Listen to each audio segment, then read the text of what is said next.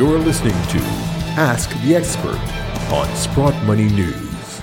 Well, welcome back once again to the Sprott Money News, sprottmoney.com Ask the Expert show.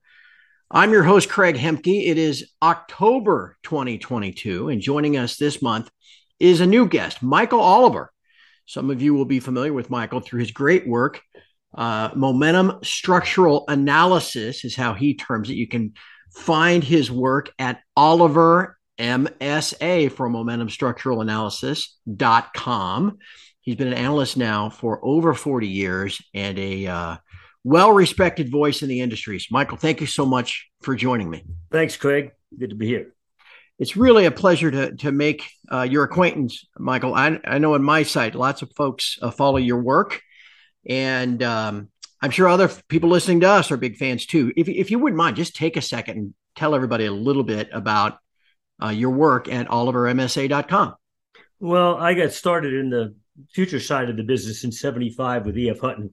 Remember that firm? Uh, yep. Uh, their headquarters, commodity headquarters in New York, uh, down in Battery Park. And I, I, trained under the head of the department, who was also chairman of the COMEX. And this is back when gold had just been legalized for trading on the COMEX, 1975. Yep. I was a novice. I was a kid. Okay. And uh, I learned a lot. Uh, he was an orthodox technical analyst, you know, price chart stuff. And he taught taught me that and so forth. But over the years, I evolved a a momentum based methodology wherein I would plot price action, but I'd plot it as an oscillator in its relationship to certain moving averages.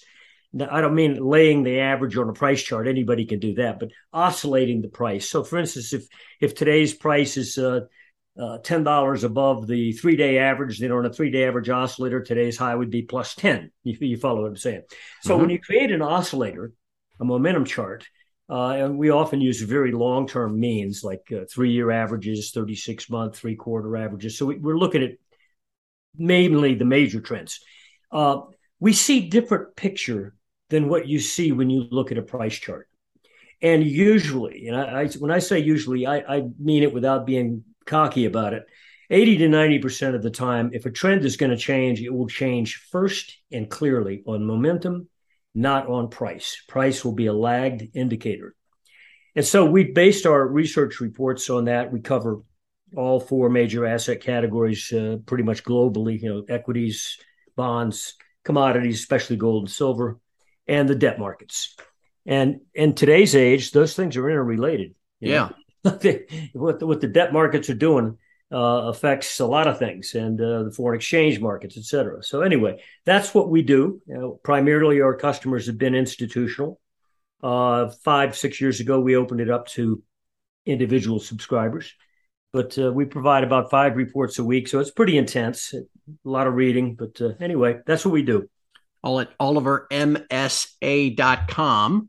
Um, and you know what's it's in, you mentioned working at EF Hutton. Uh, as we record this, it's October 19th. It's the 35th anniversary of uh, Black Monday. Um, yeah. Where were you that day? Just out of curiosity.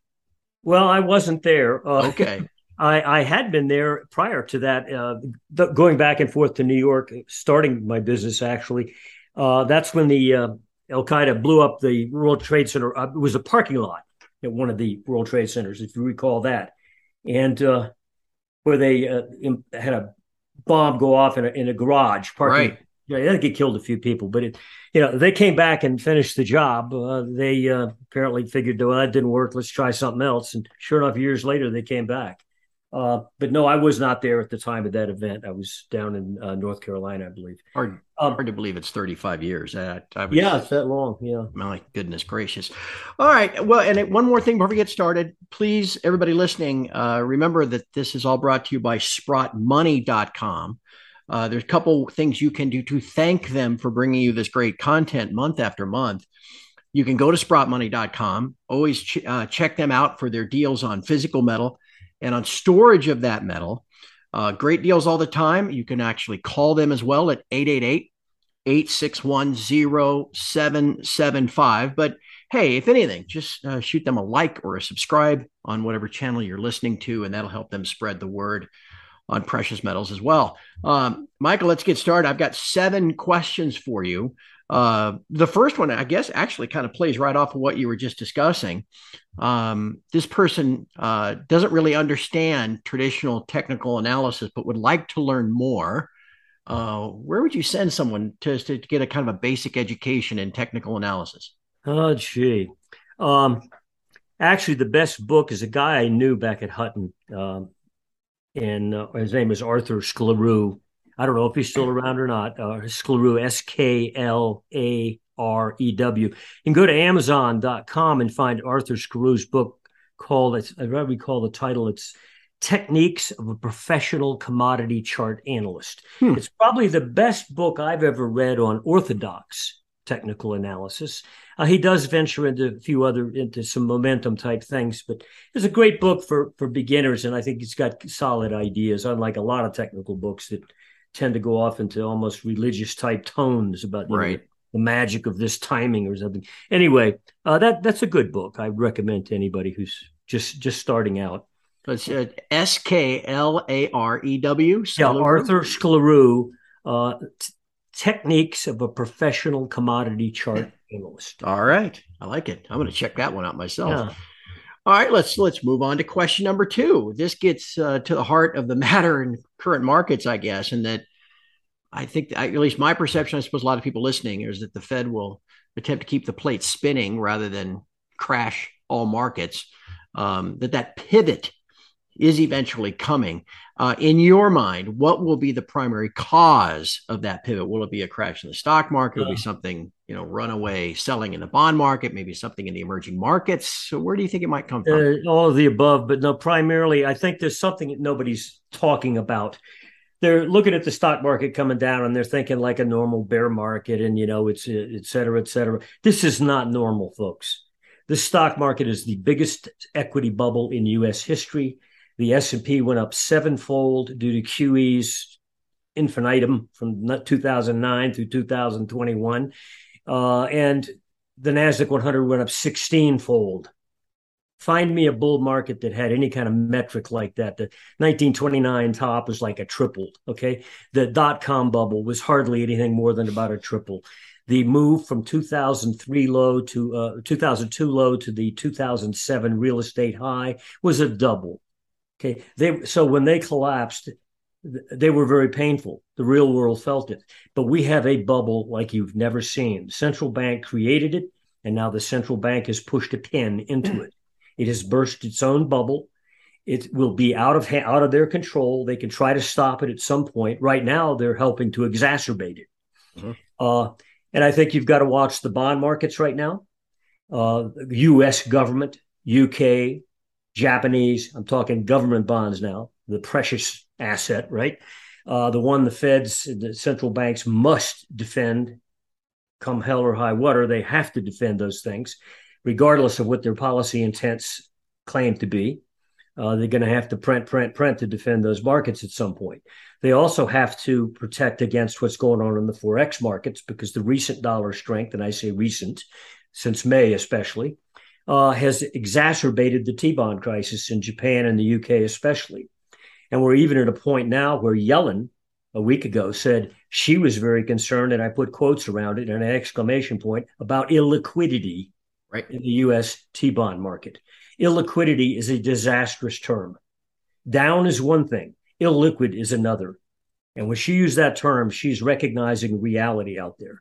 And she's very concerned about it. And it's going to require at some point now, the longer they delay, the worse it'll be. Uh, that the central banks will have to come in and defend these assets, meaning they're going to have to print.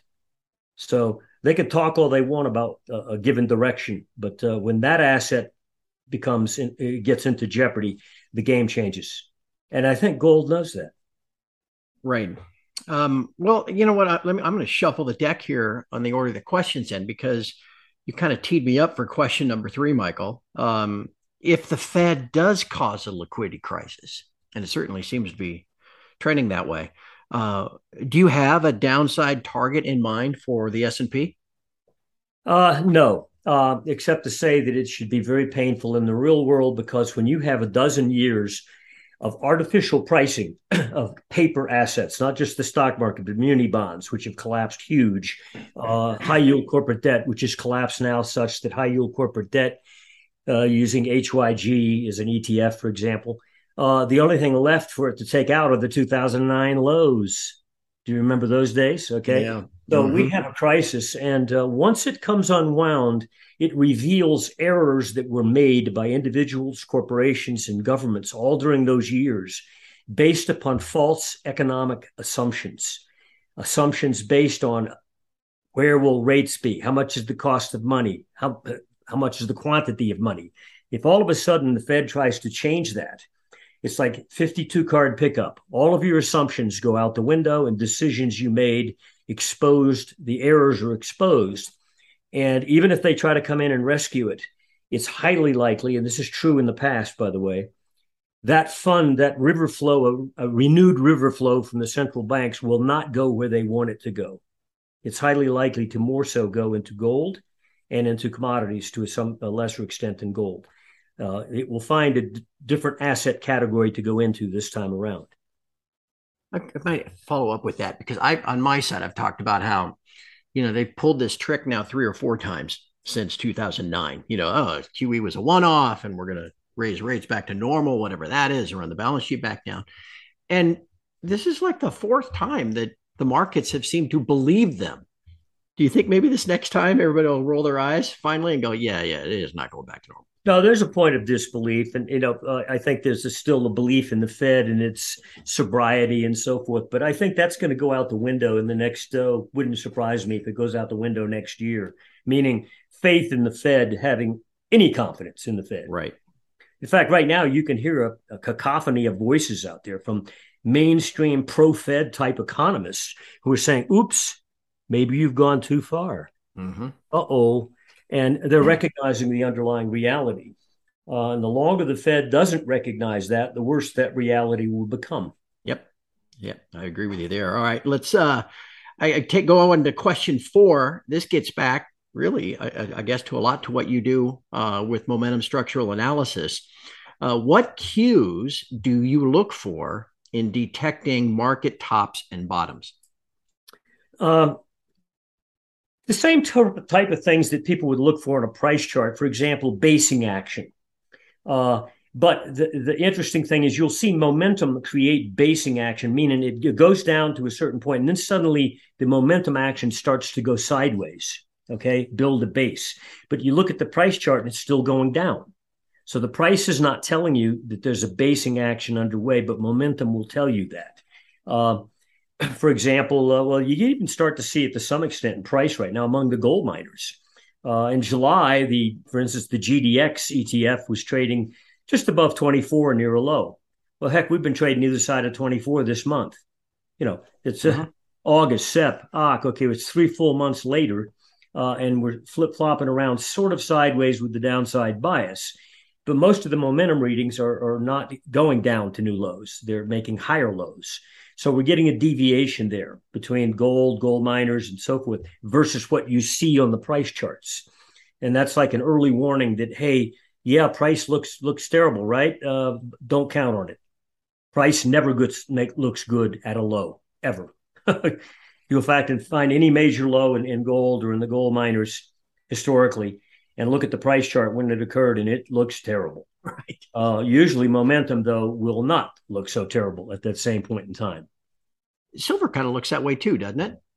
Silver, absolutely. In fact, it's our assessment that the silver gold relationship, the spread difference between them, and we measure that continually, has now shifted positive to silver. Now, it's not bloody evident on the price charts, that's for sure yet. But when we plot silver as a percent of the price of gold, uh, and recently got down to like one near one percent the price of gold, uh, and it flipped back up to about one point three percent. Uh, it's broken out on momentum. Not so much evident on the spread chart itself, but the momentum says the downtrend that we've seen in that relationship, which has been ongoing since early 2021, by the way, where silver has been losing value to gold. So for more than a year and a half, silver has been underperformer. Momentum says, nope, don't count on that continuing. Looks like it's turned. So that's one of the signs we look for because, frankly, the spread change in silver and gold is usually very telling about the net trend action of those markets, meaning when silver shifts to an outperform status, however subtly it does so, that usually is a warning indication you're about to have a net trend positive for both markets with silver leading. And I think that's where we are now. We're on the cusp of that. Well, now, Michael, I've got to shuffle my questions again because what had was going to be the last question, I've now got to move up to question five because you've teed it up so perfectly. Question five becomes, what is your outlook for silver? Uh, will it ever see fifty dollars again? And do you pay much attention to the gold silver ratio? I do. We do pay attention, but we pay attention to its momentum. Uh, by momentum, I, for example, we have a breakout last month where momentum measured by the three month average of silver versus gold, plotting an oscillator again, broke out above a base that's a year and a half wide. Okay, now, historically, if you go back oh, to the mid 70s, you know, gold was coming up from the $30 range to 200 1975. Dropped back to 100, went up to 850, dropped back to 250, went to 1900, et cetera, et cetera. Uh, that ratio of silver to gold has swung there are many, many years in that last 40 some odd years where silver ratio, as we measure it, has risen above 2%, meaning the price of silver was more than 2% the price of gold. Well, even at current levels, let's say gold's at $2,000, okay? Uh, 2% of that is what? Okay, it's off the page. It's way above where we are now. Silver's been at six and a half percent the price of gold. Several times it's been up above four percent the price of gold over the hmm. last 40 some odd years. So there, there are many moves where silver has been up to four to six percent over the price of, of the price of gold. Well, now let's go back to gold. Gold has produced since the early 70s three major bull markets, each of which was either a sevenfold move or two eightfold moves, measuring from bear market low to bull market high. So, in other words, it's three times in 40 something years, it's created seven to eightfold bull markets. We certainly have a fundamental environment that would justify another major bull market. In fact, we're probably in the middle of one. Well, our last bear low was at 1,050. If it merely went eightfold again, replicating prior bull market trends of the last 40 years, it'd be $8,000 gold. Well, if silver were merely at 2% of the price of gold when that occurred, okay? So what, 200, 200 plus dollars. Okay, mm-hmm. so its potentials on the assumption that there's more gold bull market here, which we think there is. We think we're only in a big pause period. And silver goes to its normal ratios. Like I said, in many of the years of the last 40, it's been over 2%, the, the majority of them, in fact. Uh, then, and if gold went to a normal eightfold move at some point, you know, a year or two from now, due to the financial crisis that's now developing, uh, silver could easily be a couple hundred dollars an ounce. So, could it go to fifty? Yes. it, it would not be abnormal whatsoever, and I don't think it would stop there. The current in in your, I guess, historically, you know, watching these prices, the current one percent or so, or expressed differently, a ratio of hundred to one. That's pretty unusual. That's pretty low. Yes, it is. There have been times before we've been this low. So it's not that unusual, but it is an extreme.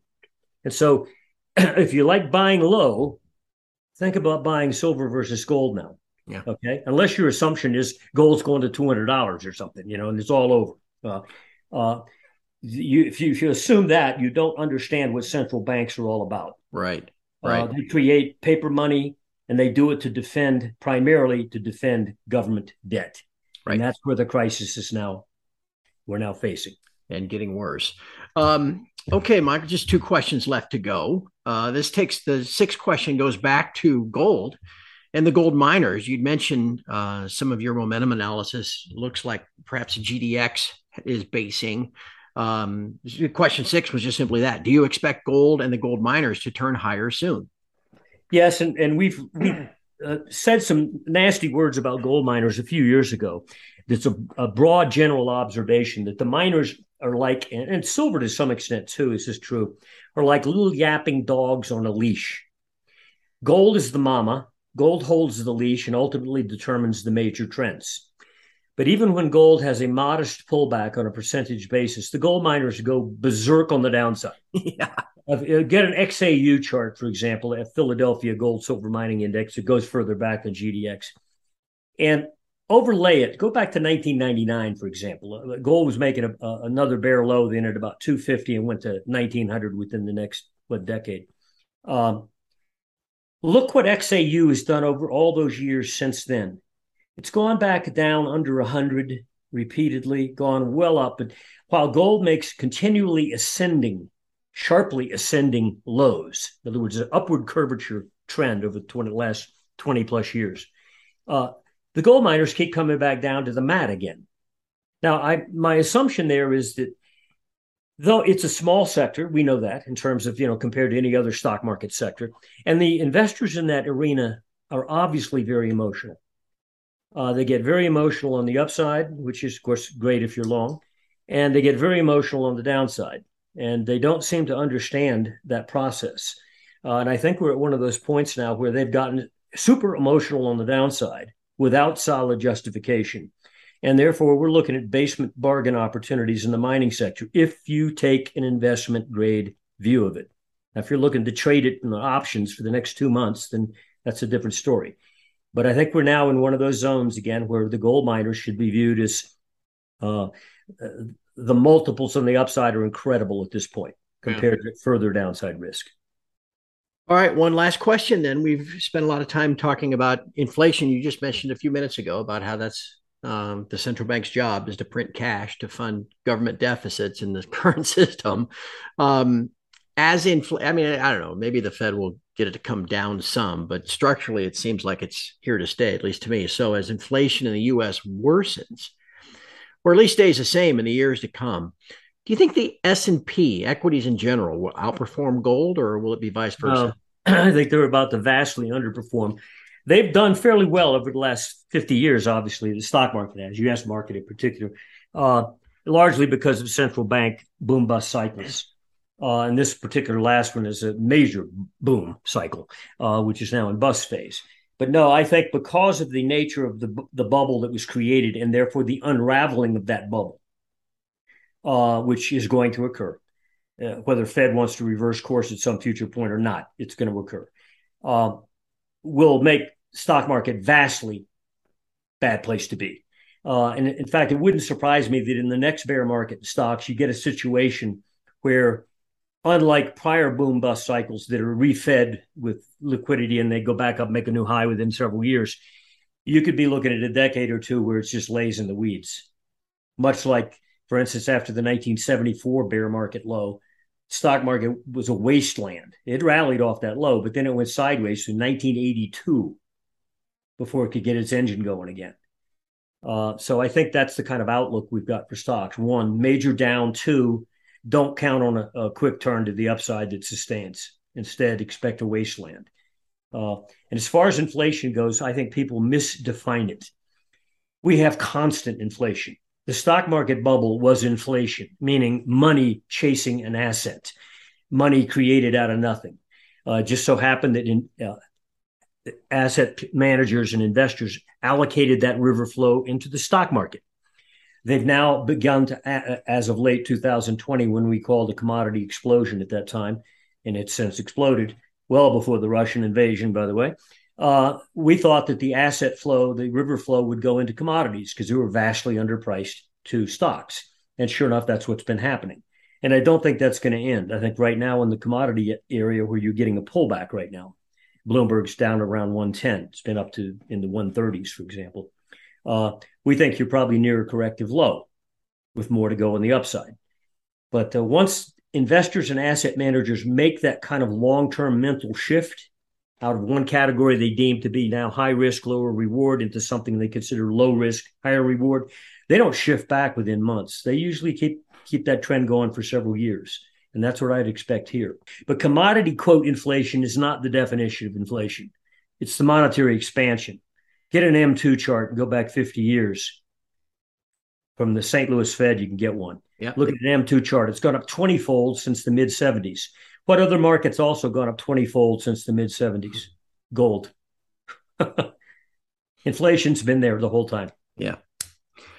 Michael, this has been fantastic. Uh, very, very informative. And I think for everybody listening, they can obviously benefit uh, from learning more about you and your services. Again, they can go to olivermsa.com. Is that right? That's right. And your services is subscription and, and information you put out on almost a daily basis. Almost a daily basis. And uh, we describe on that site our methodology. Um, uh, also, you can find my lovely picture there. right below it is an email. You can send me an email and I'll, we'll send you sample reports, recent reports. Uh, there are also some samples on the site, but they tend to be dated. Yep. Uh, but you get a good idea of what our methodology is and, and some of our past history. Great stuff. Michael, thank you so much. I, I want to remind everybody on your way out, again, please thank Sprott Money for this content. It's as uh, easy as a like or a subscribe on the channel you're listening to, or of course, you can always pick up the phone anytime you're in the market for physical precious metal. That number again, 888 861 0775. Our guest has been Michael Oliver, Momentum Structural Analysis. Michael, thank you so much for your time. It's been fascinating. Uh, thank you, Craig. And from all of us here at Sprott Money News and SprottMoney.com, thank you for listening. We'll talk to you again next month.